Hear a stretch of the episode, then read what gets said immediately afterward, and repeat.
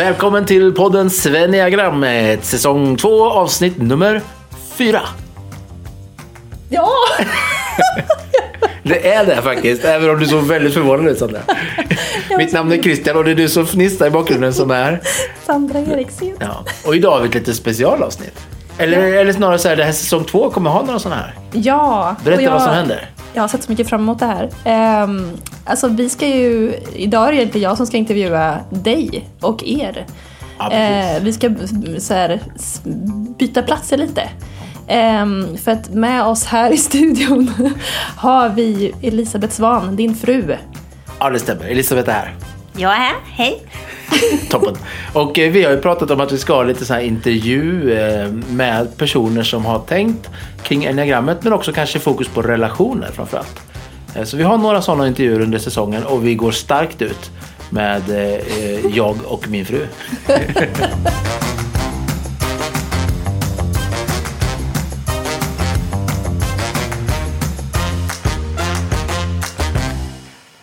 Ja, Elisabeth och Christian Svan. Jag, jag tänker att vi kan ju börja bara lite basic. Så här. Vilka, ja det känns ju fel att säga det, vilka är ni? För jag vet, jag tror att lyssnarna också vet en hel del om Christian nu. Men liksom, om eran story, kan ni inte bara säga lite? När och hur träffades ni och hur har livet sett ut sedan dess? Det är korta. Oj. Ja, vi ses om fyra timmar. Ja. Ja, vi har ju varit gifta i 16 år så det tar lite tid att berätta bara också när vi träffades innan dess. Ja, och vad som har hänt i de här 16 åren. Ja. Men, eh, nej, men eh, vi, eh, vi träffades för, är det 17 år sedan då? 2006. Ja, 2006. Eh, och eh, jag pluggade i Örebro och du eh, pluggade i Stockholm. Ja. Och ska jag spoila min strategi redan här? Ja, men varför inte? Ja, jag tänker ju att jag använder mig av strategi nummer åtta eh, främst på enneagrammet. Och det är ganska tydligt i vår story också. För vi blev ihop för att jag skickat mejl. Hej, jag har hört talas om dig. Ska inte vi ses? Ja, och jag som nia var helt... Eh, eh, jag tänkte, vänta nu, vem är det här? Vad är det här för något? Vem är det som skickar mejl till mig och varför då? Hur lång tid tog det för dig när du svarade? Ja, men jag svarade nog ganska tidigt, ganska snabbt, men jag var väldigt avvaktande kan man säga. Det hade inte hänt något om inte du hade tagit tag i det, så kan man lugnt säga. Nej, Nej. men eh, det, sen gick det ju snabbt för vi möttes och blev kära och var tillsammans efter två veckor typ. Ja. Ja, typ så. Du Och- såg potentialen tidigt. Och han ska ha. ja.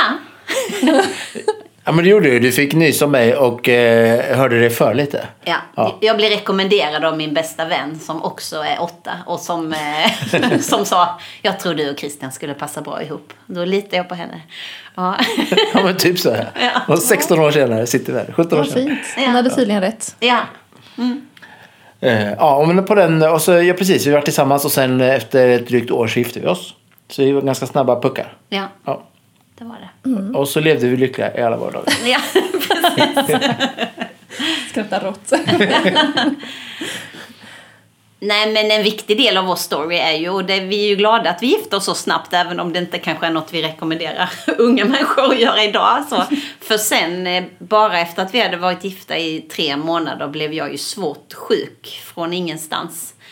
Ehm, så eh, det präglar ju våra första år som gifta, men såklart hela vårt liv och vårt äktenskap och det vi är idag också.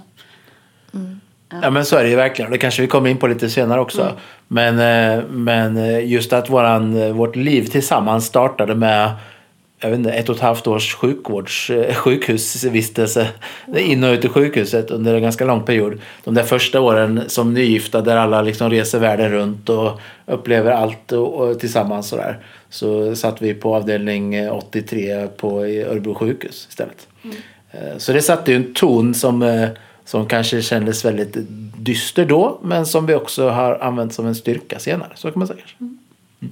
Jag blir väldigt nyfiken bara där. Hur, hur kunde ni se, nu när ni vet att ni är åtta och nio, för det, det kom ju långt senare, men nu i efterhand när ni tänker tillbaka på sjukdomsperioden, hur tog ni er an den tiden utifrån era strategier?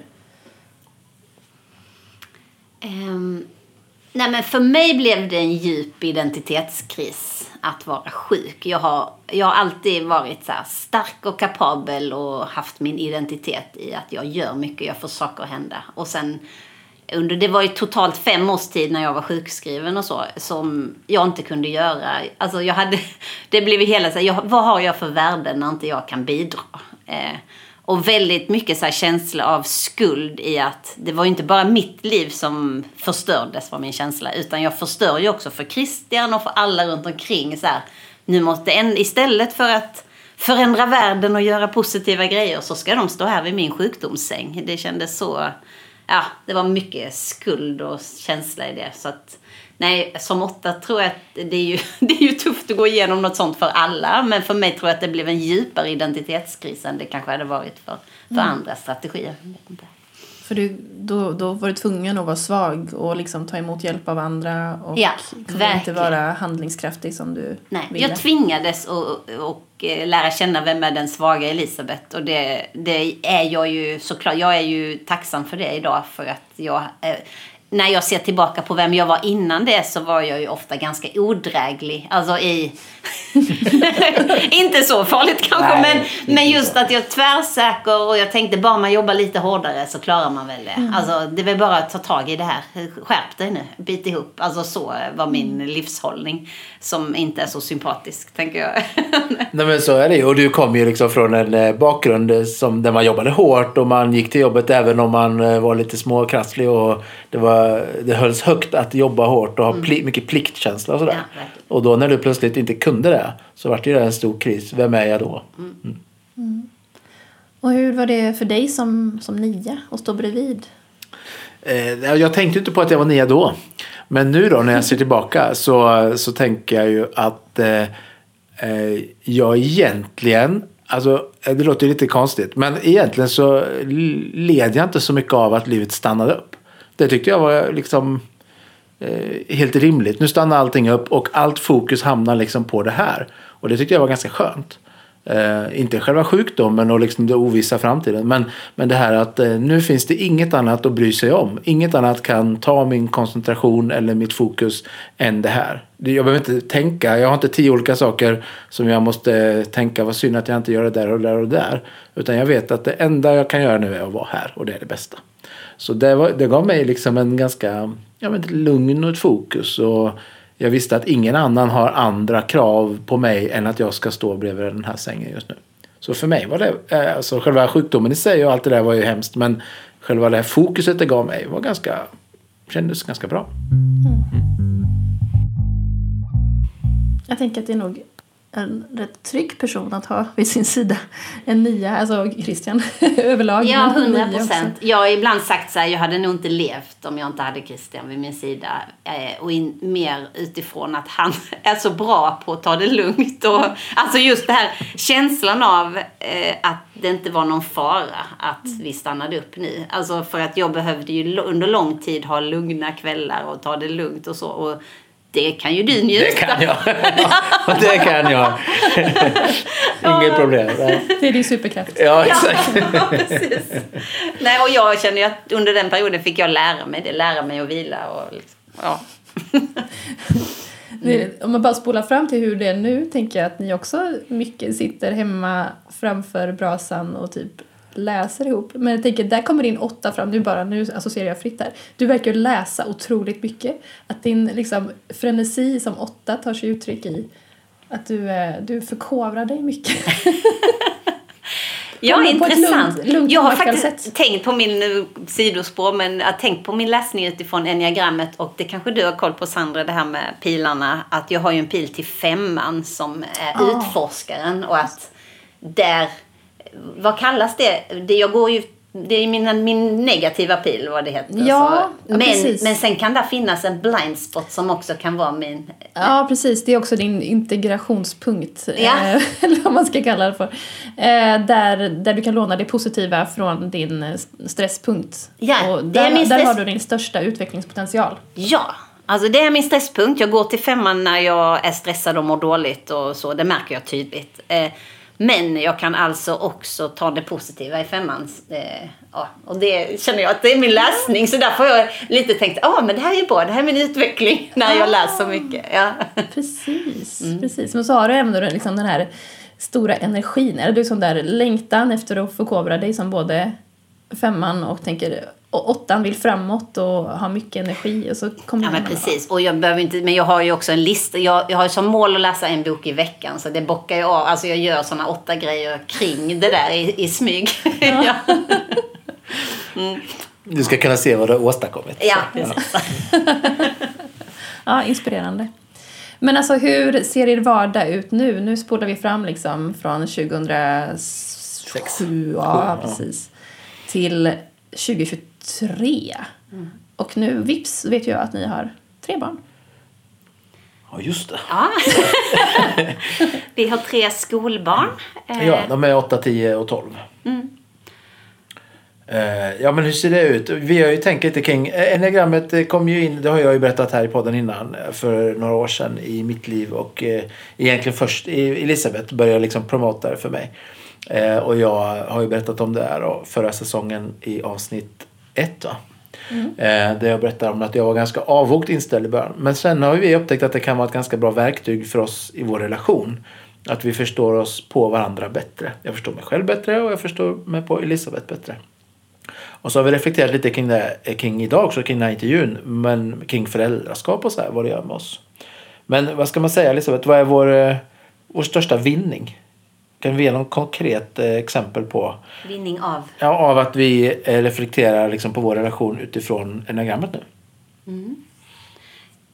Ja, eh, det låter lite hårt när jag säger det. Men det, det är liksom stora ögonöppnaren för mig när jag liksom insåg, ja men Christian, strategi 9, det är ju eh, att jag har slutat tänka att du är lat.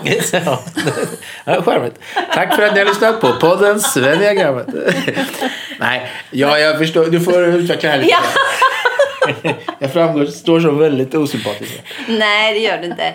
Nej, men att jag har, jag har fått upp ögonen för hur, hur mycket du söker harmoni och liksom vad, hur mycket kraft det tar. Och i vår då föräldraroll, tänker jag till exempel, där vi har tre pojkar jämngamla som bråkar mycket, att det suger ut energi ur dig. Och du är ju fantastisk på att hjälpa dem konstant att lösa konflikter. Men att då, att du behöver återhämta dig efter det eh, har inget med lathet att göra. Utan mer, du har lagt in så mycket kraft i det så då behöver du vila efteråt. Eh, och för mig, jag, det bekommer inte det, det är klart jag vill hellre ha ett harmoniskt hem. Men själva konflikterna i sig suger ingen energi. Alltså jag tycker det, det är lite härligt att de är eldiga och visar mycket känslor och så. så jag, jag tycker det är fruktansvärt. Ja. ja. men det är ju väldigt, det är väldigt olika. Ja. ja. Mm. Och, jag, för jag kan ju vara så ifall vi haft en konflikt på morgonen. Då kan jag, det kan påverka mig liksom ett par timmar in i arbetsdagen. Mm. Att jag blir så här, men jag, nu hittar jag inte tillbaks till den här harmonin. Så jag kan sätta mig och jobba. Eller nu, nu märker jag att jag är disträ. Eller någonting, eh, jag mår mm. liksom en dålig känsla i magen. Liksom. Mm. Ja. Nej, och det märks ju tycker jag. Du reagerar mycket starkare på deras ordval när de kan säga något sånt där taskigt som barn kan göra för att provocera lite och så. Och, och för mig rinner det bara av. Ja, ja nej det är intressant. Mm.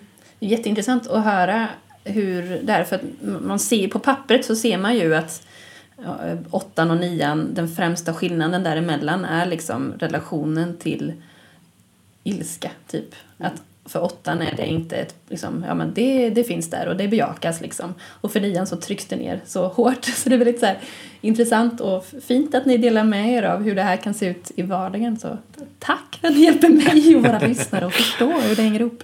Ja.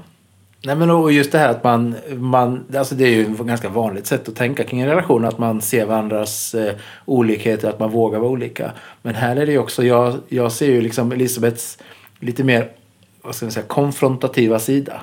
Där du vill eh, säga eh, nu reder vi ut det här, eller nu, nu löser vi det här, eller varför gör du så här? För mig blir det bara en stor eh, Nej, här kan det bli en konflikt. nu öppnar Elisabeth dörren till konflikt. Och den håller vi ju stängd så länge det går, tänker jag. Men eh, jag förstår ju att det inte är det som Elisabeth söker. Utan hon söker ju utifrån sin, eh, sitt sätt att vara eh, en liksom lösning och en väg vidare. Medan jag kanske helst hade hållit den där dörren stängd ibland.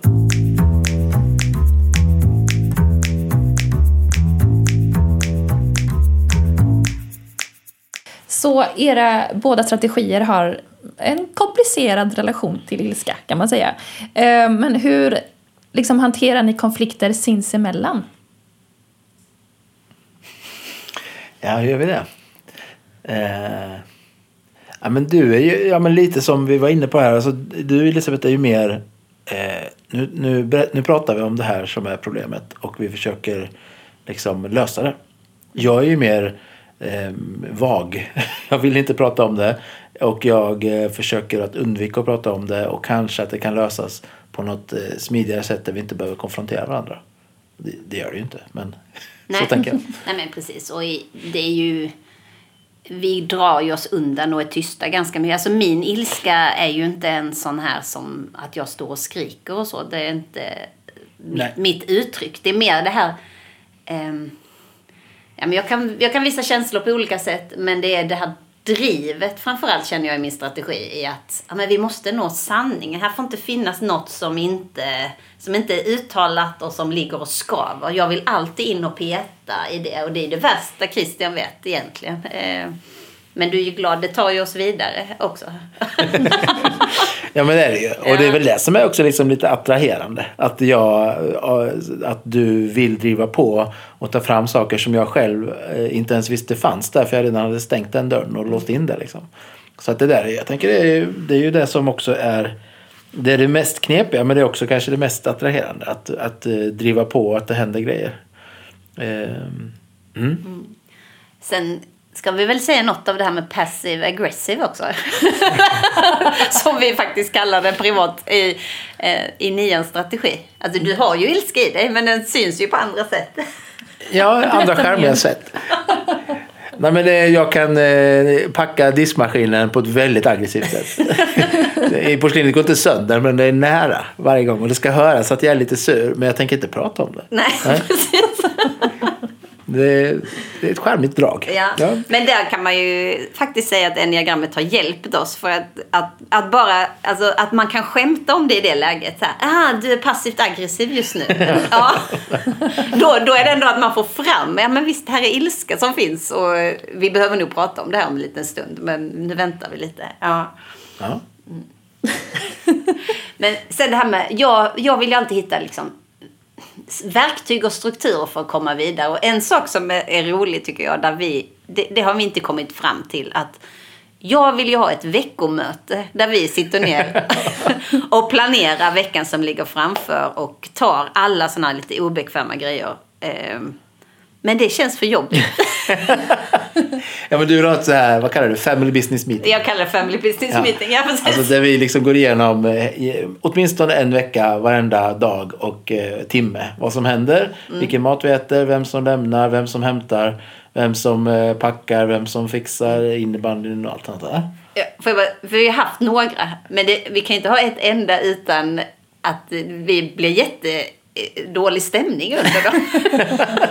Nej. men det är lite konstigt för jag ser, för mig bara bygger det upp liksom, oj oj oj vad mycket det är nästa vecka Mm. eh, som händer och eh, hur ska vi lösa allt det här och det är viktigt att det här och det här, det skapar en massa oro i mig. Eh, för dig skapar det ju struktur och du känner vad lugnt, nu har vi koll där på torsdagskvällen hur vi gör med de fyra grejerna samtidigt.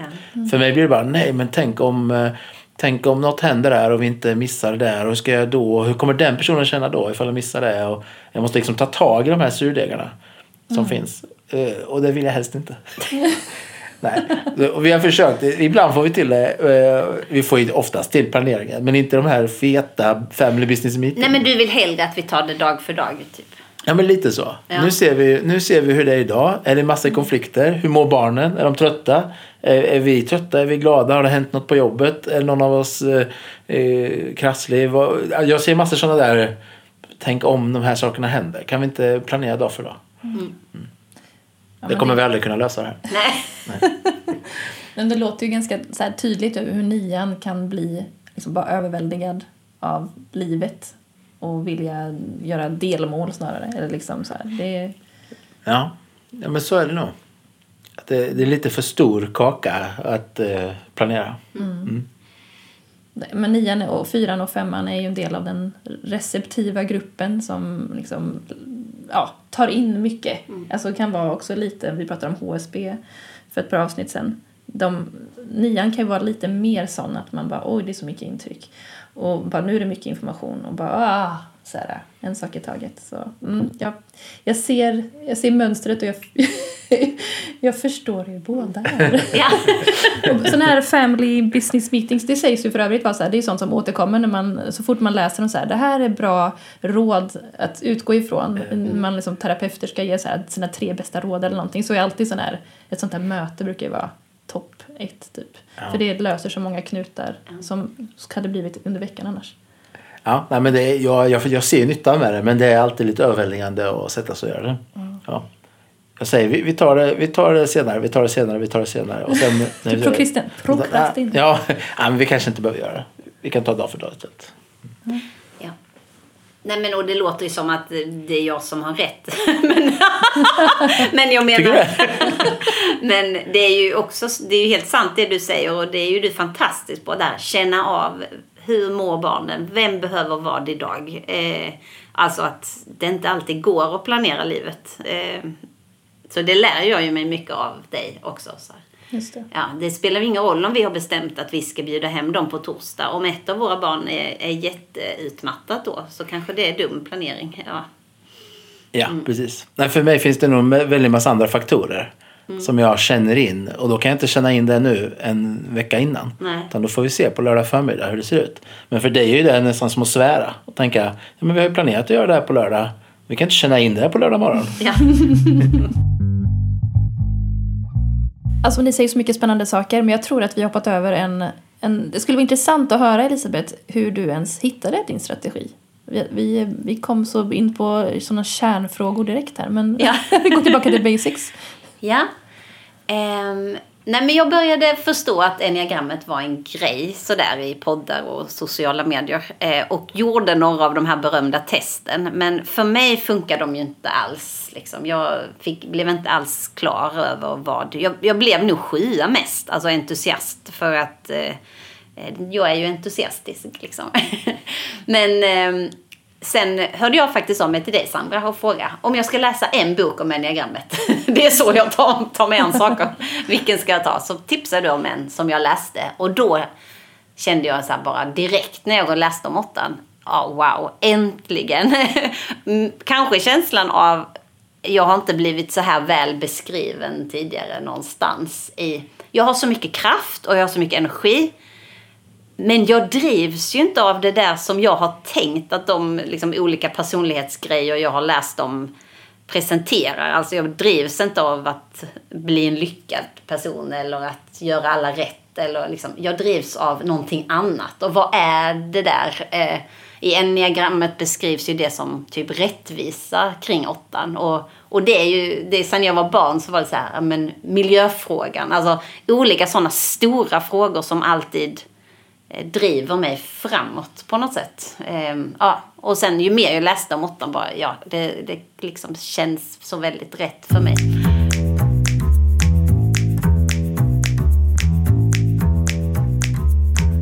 När jag lärde känna er så jobbade ni båda två på en folkhögskola. Ja. Eh, och då jobbade ni tillsammans. Hur, hur var det?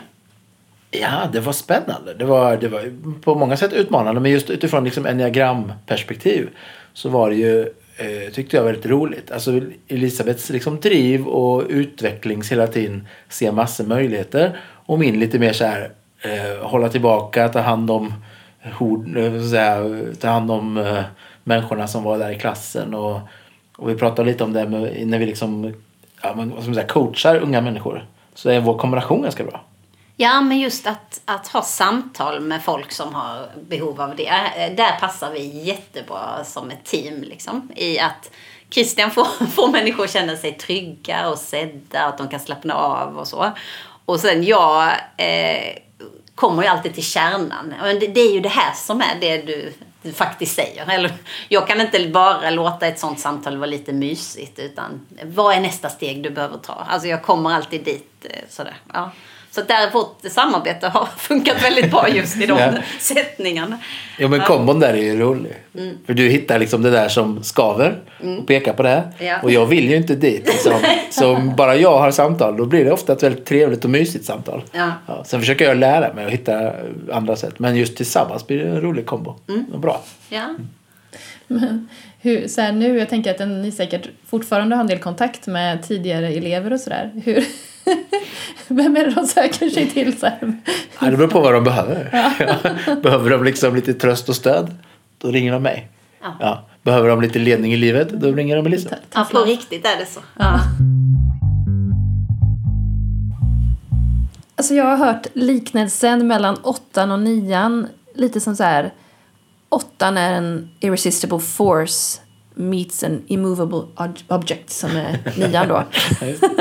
och att det finns liksom olika slags energier här. Eller att som att metaforen att liksom åttan är som en storm och nian är som ett berg. Liksom hur, hur upplever ni de liksom, energiskillnaderna er emellan? Mm. Ja, men det är intressant för man ibland när vi pratar om nian, jag har ju lyssnat på era avsnitt, så kan det låta som att den är väldigt så här, lite mesig och alltså ett mähä. Eh, Men det är ju verkligen inte min upplevelse av att leva med en nia utan berg var en ganska bra bild liksom. För att stå så här stadigt och jag med min kraft kan aldrig flytta på Christian. jag kan inte säga, "Åh, ska vi göra det här på lördag? Det blir jättekul. Alltså, det måste landa i honom själv innan han kan gå in i det. Eh, på något sätt. Ja. Just det, annars Ja. kommer envisheten och... ja. Ja men precis. Nej, men då, det är en ganska fin bild av ett berg och en storm. Eh, just att du, eh, du flyger runt med massor idéer och massor driv och massor kraft till olika saker medan jag står still och stabilt men också har svårt att, att komma i rörelse. Liksom. Jag tycker det är en ganska fin bild. Och det, det, jag menar, det upptäcker vi kanske inte riktigt dagligen men ofta. Hallå. Varje vecka. ja, absolut. Ja. Har ni några exempel på det? Hur kan det se ut i praktiken? Nej, men en del av det är ju det här att eh, en annan person kanske jag hade kunnat köra med mer. Eh, för jag, jag har ju inga problem att komma med listor. De här tio sakerna önskar jag att du ska göra den här dagen. Liksom. Men, men jag gör ju inte det med dig för att du, du blir så av av att bara att jag försöker forcera in dig i något. Eh, så att du gör ingenting på listan. Eh, nej. Nej, men sen skulle jag kunna göra en egen lista någon gång ibland. Och då tycker jag det är kul att göra allt det. Ja. Men när du gör listor och säger, lägger den på bordet och säger det här skulle vara skönt. Då blir jag så fruktansvärt eh, passiv. Men det är någon del av nian, eller hur? Att man Ja. inte vill att eh, någon annan ska säga vad man ska göra. Nej, Eller? precis. Det Ja. är många som har eh, responderat på just det nej, från vårt nya avsnitt. Att så här, ja men åh, så fungerar jag också. Vad skönt att någon sätter ord. så här, Kom inte och säg åt mig vad jag ska göra. Då kommer jag inte göra det. Nej. Och det är lite kanske det svåra där att vara eh, åtta. Eh, jag tycker det fina visst är vår... ehm, mm, att, men nu kommer jag inte ihåg vad de här orden kallas. Det finns ju dödssynder nämner ni ibland. Men det finns också motsatsen, det här lite fina i varje Mm, dygderna. där. Dygder, ja precis. Det är också lite högtravande ord. Men där är, är åttans innocence. Just det, mm. Eh, något sånt. Alltså o- oskuldsfullhet. Eh, Och det, det skojar Christian ibland med att när jag inte förstår skämt så här, ja men det är för att Elisabeth har ett så rent hjärta. men det kan jag känna en del av min åttahet att jag jag kör med raka rör men det är också att jag är öppen. Liksom. Jag döljer, jag har ingen dold agenda. Så. Och därför en annan strategi kanske skulle kunna köra med Christian lite mer slukt. Alltså få honom att göra genom att inte säga rakt ut. Men, men det är kan sånt, där, sånt spel kan inte jag. Eh, nej. Men det är fint ju. Det är jättefint. Men det svåra är ju hur får jag dig att göra det jag vill att du ska göra? Nej, jag skojar. Det är livslångt lärande. Kommer aldrig hitta något sätt. Ja.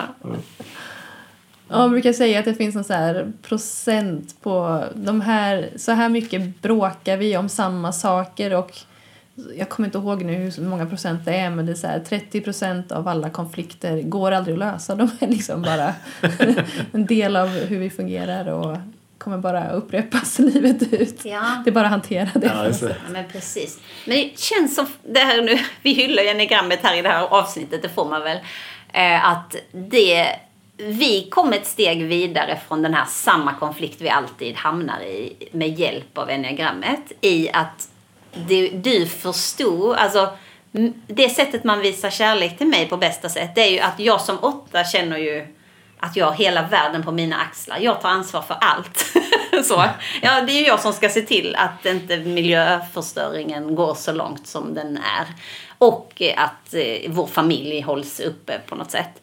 Eh, och till exempel eh, att vi har städat hemma. Allt det ligger på mig. Eh, och att du förstod att, ja, men, att visa Elisabeth att, att älska henne är att ta en del av den bördan. Och någon gång började du göra städscheman åt oss hemma. Alltså, för mig blev det en sån otrolig lättnad i att jag bär inte det här själv. Eh, Så, ja. så där har det ju hjälpt oss vidare. Ja, för att innan så har jag mer reflekterat. Ja, men det, eh, Elisabeth är sur för att jag inte städar hemma. Ja, så. Eller för att jag inte städar tillräckligt mycket eller tillräckligt ofta eller tillräckligt som hon vill. Men det handlar ju inte om det utan det handlar om att du bär så mycket olika saker. Eh, Och då spelar det ingen roll om jag säger att du är vacker idag eh, och att jag gör någonting annat. För att det du hör och ser är att jag har fixat ett städschema. Ja. Ja. Så att det har ju, och det är ju liksom egentligen ganska, det är ett ganska simpelt eh, exempel. Men det är ju tydligt och var utifrån det här diagrammet som vi liksom ja, ser på varandra på ett nytt sätt. Liksom, att man förstår varandra på ett annat sätt. Och Det, det tycker jag är intressant för man, tidigare så pratar man mycket och det kanske man fortfarande gör med så här kärleksspråk. Liksom. Men här, jag tycker att ja, men kärleksspråk är fortfarande relevant men med diagrammets eh, komplement till det så förstår man ju varför har jag det här kärleksspråket? ja, intressant. Eh, att man liksom lägger dem på varandra. Eh, hur, skulle du säga att det... hur blir det för dig Christian? Det är det vi skrattar åt. Ja, hur blir det för mig Elisabeth? ja, men vi, vi, vi har ju skrattat ibland åt det. Att eh, jag, jag, eh, om man tänker så kärleksspråkaktigt så uppskattar jag att man säger fina saker till mig. Och att man eh, säger att man älskar mig och att, man, eh, att eh, vad jag är bra på och vad jag eh, liksom sådär. Men eh, det är ju inte, det kommer inte naturligt för dig Elisabeth. Nej, jag försöker ju verkligen. Ja. Och ibland när du försöker så, blir det, så börjar jag skratta. För det blir som Ja. att du trycker fram det. Jag säger så stolpiga saker. Ja, jag vet inte inte vad det är. i dig. Eh, jag tycker inte jag kan ge något exempel. Nej, men, nej, men det, du, det blir väldigt komiskt. För att, för att du, du verkligen kämpar fram det ibland. Och jag ser ju din eh, ansträngning. Men jag märker att det kommer inte helt sådär Nej. smidigt. Och det handlar väl om, jag kommer från en familjekultur där man visar med det man gör. Man säger inte med ord. Så jag har inte, liksom inte fått med de där orden. Eh, Men varje gång jag säger något snällt till Christian så blir det så här, jag stannar upp, jag blir helt stel och jag säger någonting. Ja. Detta vill Christian höra. Ja. Detta, detta, och jag tycker det. Och nu ska jag försöka formulera det på ett sätt. För jag vet att han uppskattar det. Det blir, det blir som en, eh, en robotröst. Ja. Ja, men vi vet ju om det. Och jag menar, jag uppskattar ju det. För att jag vet att du anstränger dig.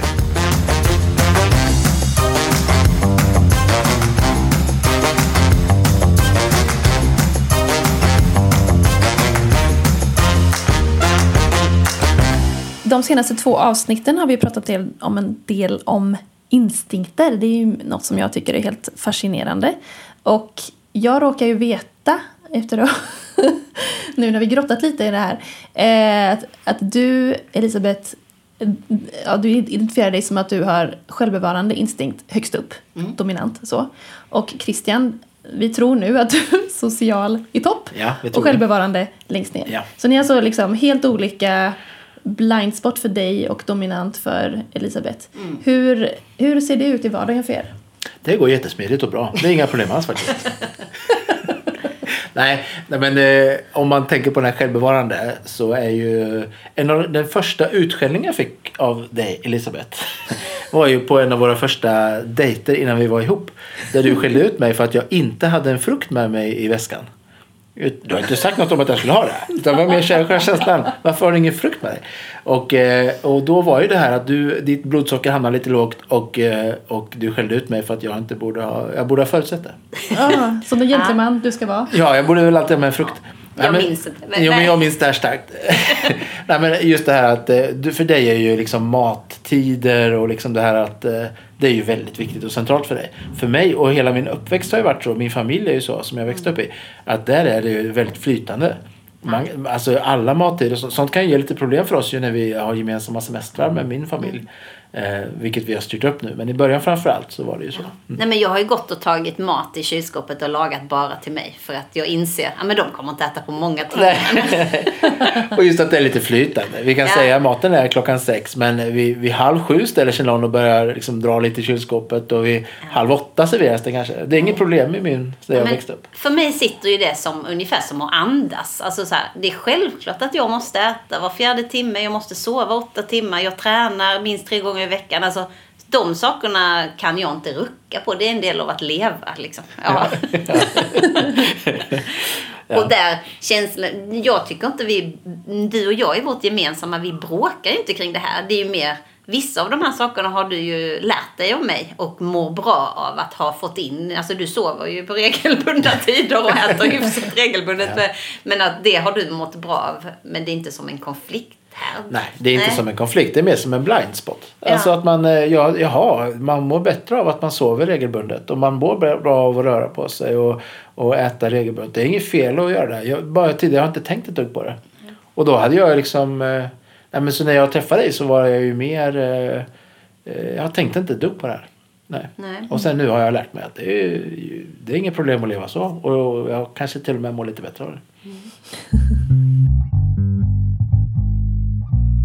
Men hur ser det ut för, du, du nämnde lite här om hur eh, du, du känner igen dig i femmans pil ibland. Men hur ser det ut för eh, pilarna för er i övrigt? Kan ni säga Ja. något om varandras Ja, pilar? men precis. Christian har väl trean och sexan Ja. eh, som nia. Eh, och, och nu ska jag använda rätt ord. Eh, sexan är stresspunkt. Ja. stresspunkt. Ja. Ja, och det kan man väl liksom... Mår du inte bra så googlar du mer sjukdomar på internet. Alltså, Alltså att man, man blir mer eh, ängslig eller? ja, ång- ångestdriven ja, kanske. Alltså mer åt det hållet. Ja. Men sen har du ju också en pil till trean som utvecklingspil. Och det tycker jag är så fascinerande. För att du blir ju nästan som personlighetsförändrad när jag kan känna så här, nu har han gått till sin trea. och då har du en, en period av flow. Det är när du mår riktigt bra och styr upp allting. Typ träning och mat och sånt. Men också som nu, du är ju författare. Att då sitter du och skriver jättemånga ord, per dag och har en superdisciplin. Liksom, och kan ha det Ofta är det ju när du har tydligt mål. Så här, nu är jag i den här boken och den ska vara klar då. Och så bara kör du tills du är i mål med det. Eh, så det är häftigt att se Ja. den pilen. Liksom. Mm. Ja, jag har inget att tillägga. Nej. Nej, men också för mig i samarbete med den här podden. Det är ju väldigt tryggt att veta att liksom så här, men Christian han kommer ta det här i mål. Eh, ja, ja. Du, ja, det gillar jag. När jag går till trean. Ja, Plus hela det här liksom, mjuka paketet med nian, det är jättebra. Ja, och mina pilar är ju som jag sa innan, femman är min stresspil. Och det märker jag i våras var jag väldigt stressad. Då blir jag mycket mer, går in i mig själv och eh, liksom, eh, blir inte tillgänglig för resten av världen. Och är i mitt eget huvud mest så. Eh, men sen min utvecklingspil är tvåan. Då jag blir mer tillgänglig, tänker mer på andra människor. För det är någon sån grej jag kan stressa förbi som åtta. Visst ja, mina vänner, jag behöver ta hand om de relationerna och så. Så att det, där behöver jag verkligen utvecklas. Eh, mm. Ja, men då när du har liksom eh, 14 bollar i luften och du driver på en massa olika processer och du har liksom flow och medflytt i, i sånt. Då har du liksom ro. Då när du har fullt upp med massor spännande projekt. Då har du ro att tänka eh, ja, men nu, just det, jag ska, ta hand, jag ska vara lite två här. Jag ska ta hand om de människorna runt omkring mig extra mycket och fråga hur det är och vara mer hjälpsam mot dem. Och så. Det är intressant. När Ja. du har som mest att göra, då kommer du dit.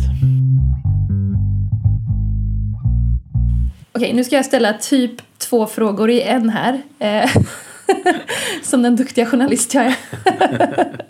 Men ja, alltså, Vi svarar på valfria av dem. Ja, precis. Um, första frågan. Vad, liksom, är det några stereotyper som ni skulle vilja ta död på kring åttan och nian som ni känner, känner, som ni känner ofta blir missförstått? Och till det är min andra fråga då, för jag tänker så här, bara, om man bara ser på pappret kring åttan och nian så är det ju lite så här, åttan är en lite mer manlig energi generellt sett om vi pratar stereotyper och åt, eh, nian är lite mer mjuk och lite mer feminin i sin energi, lite mer lyhörd. är det, hur, ja, hur ser det ut för er och är det någon, någon, någonting som ni vill ta död på här och nu? jo men det, det, kan man väl säga att det, det är en sån stereotyp att eh, Eh, mannen ska vara den här som är stark och driven och pekar med hela handen och kanske också eh, visar sin eh, ilska eller så. Det sitter lättare liksom. Eh, och jag är inte alls så. Jag är precis tvärtom. Jag eh, leder liksom med mjuk hand och eh, eh, backar vid konflikt eller försöker i alla fall hitta diplomatiska sätt att komma vidare. Och sådär. Så att självklart är det en liten, eh, kanske, det är ju inte så mycket så nu, men det kanske har varit en liten brottningskamp tidigare i livet. Ehm, och åttan då kanske ger lite mer sådana, man säga, manliga, klassiska Ja, och det är eh, kanske stereotypen kring åttan också. Ja. Att det är någon ganska bufflig, tar jättemycket plats, skämtar jättemycket och, och liksom ja, en bullrig åtta som är dryg. Liksom, där eh, vill jag gärna visa på en annan typ av åtta. Och det jag kan känna, det, man pratar mycket om ilskan i åttan, men ilskan kan se ut på så, alltså det är en stark känsla men den kan ju uttryckas på olika sätt. Det behöver inte vara det här våldsamma och slå i väggar och eh, Nej, det är mer att det finns väldigt mycket energi i det. Ja, ja Sen kraften. kan man använda det på olika sätt. Ja, precis. Och jag lyfter gärna också upp den här liksom känsliga åttan som ligger under det här som eh, eh, Ja men det är ju ganska ofta jag, trots att jag kan dundra på och skicka mail som jag sen får ta tillbaka och be om förlåtelse för och så. Men det är ju hyfsat ofta jag har ett samtal med dig Christian där jag var så här, Åh, vad menar den med den sa där? Alltså att, ja. att jag ändå suger in ganska mycket och kan vara lite ja, men extra känslig med vad folk har sagt och menat och, och så. Mm. Ja, och, och kanske nidbilden av åttan är att det bara rinner av. Ja. Men så är det ju inte för det. Nej. Och, och nidbilden av nian kanske är att man inte får någonting gjort och att man eh, helst bara skulle vilja sitta still och, och vara i fred. Mm. Men eh, så är ju faktiskt inte jag. Eh, utan eh, det finns rätt mycket kraft i att vara eh, nia. Och det finns mycket som blir gjort när man liksom eh, kommer till den eh, punkten. Ja, men jag gillar ju det att vi liksom lite spräcker hål på den här bilden av nian som en toffel eller så här. Och det är inte det heller, det, det, det, får jag ju inte alls den känslan av när jag möter er och när jag har sett er med era barn och sådär.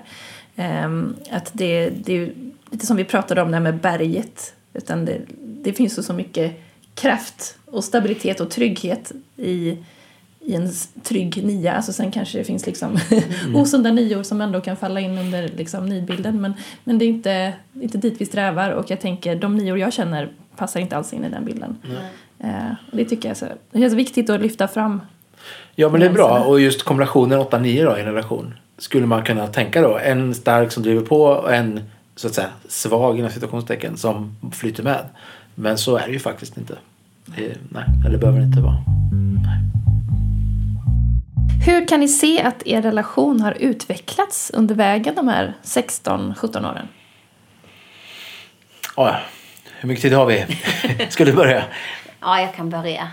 Nej, men jag tänkte på det att liksom, saker som man i början av en relation kan, kan vara en konflikt och kan vara ett skav och sen hittar man strategier för ja, men hur ska vi leva tillsammans kring det här. Eh, och ett, en sak är det här med vår olika energinivå. Alltså jag får energi av att träffa massa folk, göra massa saker. Jag kommer hem pigg efter en stor bröllopsfest. Och du kommer ofta hem dränerad efter en stor bröllopsfest. Ja. Eh, och, och där kan jag känna, i början var det ett ganska stort skav. Vi ville olika. Men nu är ju det ett helt så här, ett icke-problem. För vi har bara landat i så här, nej men då kanske Christian behöver en, två hemmakvällar efter det och få tid att återhämta ja. sig. Men jag ska kanske boka in några fler kvällar där jag åker iväg och träffar kompisar.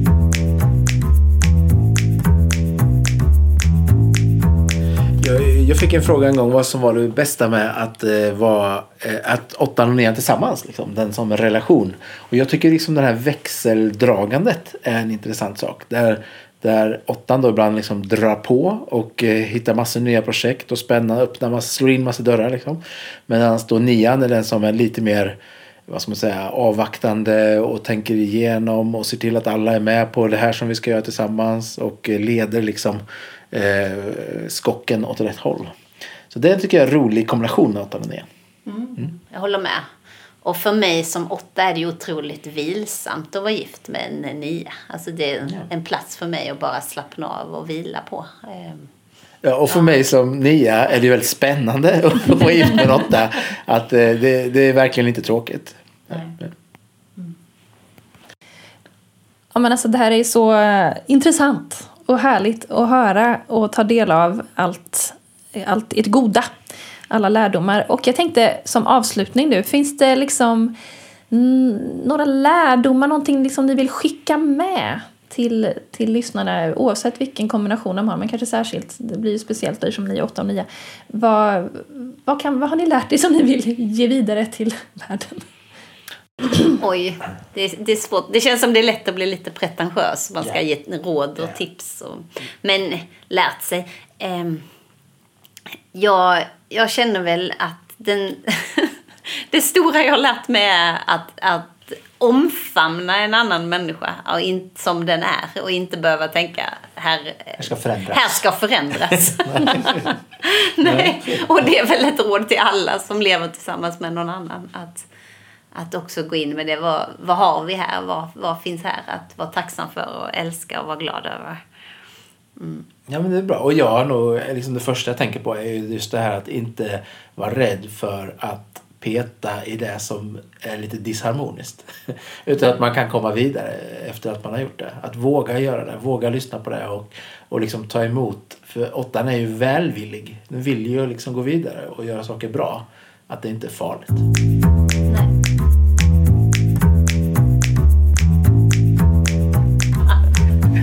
Okej, veckans spaning handlar om Emma Hamberg och hennes bok Je m'appelle Agneta. Och Sandra och Elisabeth, take it away.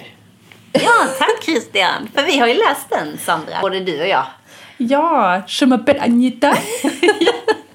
och eh, jag tyckte verkligen om den, liksom, det universumet man fick stiga in i som Emma Hamberg har målat upp där. Ja, jag håller med. Jag lyssnade på den när jag tvättade och så jag får sån starka bilder av mig sorterandes tvätt.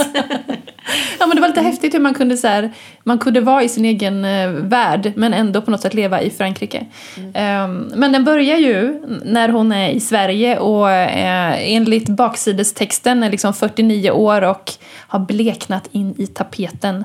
Eh, de utflugna barnen hör bara av sig när de vill att hon ska swisha pengar och arbetskamraterna har absolut noll intresse för henne. Nej.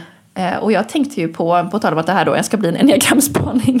Eh, hon gör ju en utvecklingsresa men när i början av boken så är hon ju en ganska, eh, vad säger en, en nia som, mm. som inte har så mycket färg. Det är till och med så att de citerar det så här.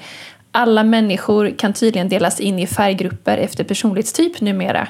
Min färggrupp är genomskinlig. Jag har faktiskt en superkraft. Jag kan bli osynlig. Eller rättare sagt, jag är osynlig. Trots att jag sitter i ett rum är det knappt någon som märker av mig. Inte ens Magnus ser mig, fastän jag löser korsord på andra sidan frukostbordet. Alla människor kan tydligen delas in i olika färggrupper numera. Vi har gjort det testet på jobbet. Man kan vara röd och vilja bestämma mycket, härligt gult, kreativ, harmoniskt grön eller blått, principfast. Jag passade inte in i någon färg. Jag är nämligen genomskinlig. Ja men precis. En ja, men, bra bild av en osund nia kanske. Ja, mm. precis. Ja. Och så lever hon med den här Magnus då. Har du ja. något att säga om honom? Jo men han är ju väldigt disciplinerad och vet vad som är rätt och fel. Och får oss att tänka på en etta va? Ja precis, mm. jag tänker en självbevarande etta. Att han, eh, det är mycket med hans kropp. Ja. Och han tränar ju jättemycket. Och han smörjer in sig med ullfett och simmar hela dagen. Och liksom kontrollerar soporna efter så att hon inte ska ha ätit upp det knaspriga, knus, vad säger man? Ja. kycklingfettet. Vilket hon har gjort i ren protest, vilket jag tänker är ganska i sig är ett sånt så här niig grej att göra. Eh, hon, Ja. hon dricker vin och äter ost och kycklingskinn i bakom ryggen på honom. Ja. Rött kött, gluten, kaffe, alkohol, all form av socker och helst allt fett också är svartlistat. Så nu sitter jag här vid ett frukostbord från helvetet. En slät kopp te och kall havregrynsgröt som fått jäsa över natten. Jag åt upp kycklingskinnet som en tyst protesthandling och för att det var gott. Inte trodde jag att Magnus skulle kontrollera soporna. Lite fantasilöst av mig. Egentligen är sopkontroll en logisk Magnushandling. Du får nog ta och rappa på lite nu. Vi ska vara på plats om 45 minuter. Inte en chans att jag kommer vara på den platsen om 45 minuter. Jag har min egen svarta lista. Överst på den står klämma in min kropp i våtdräkt och simma runt Edsviken i oktober. När jag tänker efter har jag knappt sett Magnus utan våtdräkt eller såna där slimmade cykelkläder sedan han fyllde 50. Han cyklar till jobbet i tights och hjälm. Han kommer hem från jobbet i tights och hjälm. På helgerna åker våtdräkten eller den där gröna fågelskådardressen fram. Det är som att vara gift med en superhjälte som aldrig tar av sig dräkten. Fast superhjälte känns som fel ord. Jag vet inte riktigt vilken typ av övernaturliga krafter Magnus besitter. Och, nej, och de har inte en jättehärlig relation där i början av boken. Och, och därför öppnar det sig, det öppnar sig en dörr som hon kliver in i. Ja, precis. Hon bara känner ju att nej men, får jag göra någonting mer av mitt liv. Och det tänker jag också så här, ofta så brukar ju nior vakna upp någonstans mitt i livet och bara vänta, var det här allt jag skulle göra? För på något sätt, jag minns inte exakt detaljerna här, men jag minns det lite som att han valde henne när de träffades. Så var det så här, jaha, oj, han var, han var intresserad av mig, ja men då blev det så. Att hennes liv lite har hänt henne och hon jobbar på någon jättetråkig myndighet och sådär. Och nu börjar jag inse så här, ja men jag vill, jag kanske ska åka till Frankrike. Och så svarar hon på någon eh, annons om att vad hon tror att hon ska bli någon barnflicka i Provence. Ja. Men vad, det, vad visar det sig vara istället, Elisabeth? Ja, nej, men hon hamnar ju i ett jättemärkligt hus, eh, färgstarkt, där det bor en dement äldre, en svensk man men som har levt sitt liv i Frankrike. Så han har tagit fram allt det bästa ur Frankrike kan man säga, men pratar svenska med henne. Och, och hon blir hans hjälpperson på något sätt. Mm, precis, och det är en så fantastiskt, det är till och med ett kloster de bor i. Och det är så fullt med färg och form och liv och de målar ju verkligen upp någon så här Framförallt hur det har varit tidigare, att det har varit så mycket liv i det här klostret. Ja. Eh, och det, ja, och hon, hon, allting i henne som har legat slumrande blir det som hon väcks upp och hon blir den här lavendelkvinnan som hon alltid har velat vara. Eh, ja, Ja, och jag tycker det är fint för att man får ändå följa hennes utveckling. Det är inte så här bara från en dag till en annan utan mycket är fortfarande lite nytt och obekant och läskigt för henne men hon vågar ta liksom steg för steg i sitt nya liv där. Ja, verkligen. Och vi tänker ju att den här mannen då, den här menta mannen... Einar. Einar. Einar, precis. Jag tänker att han är en sjua. Ja, Han är liksom, han inte, ja, vad ska man säga? Han, han har ju lämnat mycket av det som var jobbigt men det var ju på inget sätt smärtfritt för honom. Eh, och det får man ju följa i, det är två böcker om man läser båda. Eh, men han har ju verkligen sökt sig till det som ger honom lust och liv. På, på tal om instinkter tänker jag att han ofta nog har en intim instinkt. Ja. Ehm, och hon får ta del av hela den här liksom världen som han får hon, ja, hon får gå in i hans värld helt enkelt. Ehm, och jag tycker det är intressant att tänka lite så här, mannen hon levde med var en etta och mannen hon nu lever med som hon inte har en kärleksrelation med men som har stark påverkan på henne är en sjua. Och det är ju liksom lite, de är ju varandras pilar på något Ja. sätt. Och hon är nian som tar färg av båda eh, men nu liksom väljer att bejaka mer av sjuans liv och lust sådär. Och maten som du sa i början att eh, mannen kontrollerar lite. Den, den blir liksom en symbol på något sätt att här att bejaka livet och hitta vad man själv älskar och så. Den, den beskrivs ju väldigt härligt. Ja, det är mycket mm. gastronomiska, kulinariska utläggningar. och det, man blir väldigt sugen. Det finns ju en kokbok också. som- Ja visst ja. ja man kan gå loss i. Ja, nej, men jag, jag saknade den när den var slut. Ja. Eh, Så det var, det var, jag, jag känner mig lite berikad av att ha läst den. Ja men verkligen. Ja. Ja, men kul- det är alltid kul att tänka med karaktärer utifrån enneagrammet och man kan se lite djupare kanske i varför de gör som de gör. Mm, precis. Ja.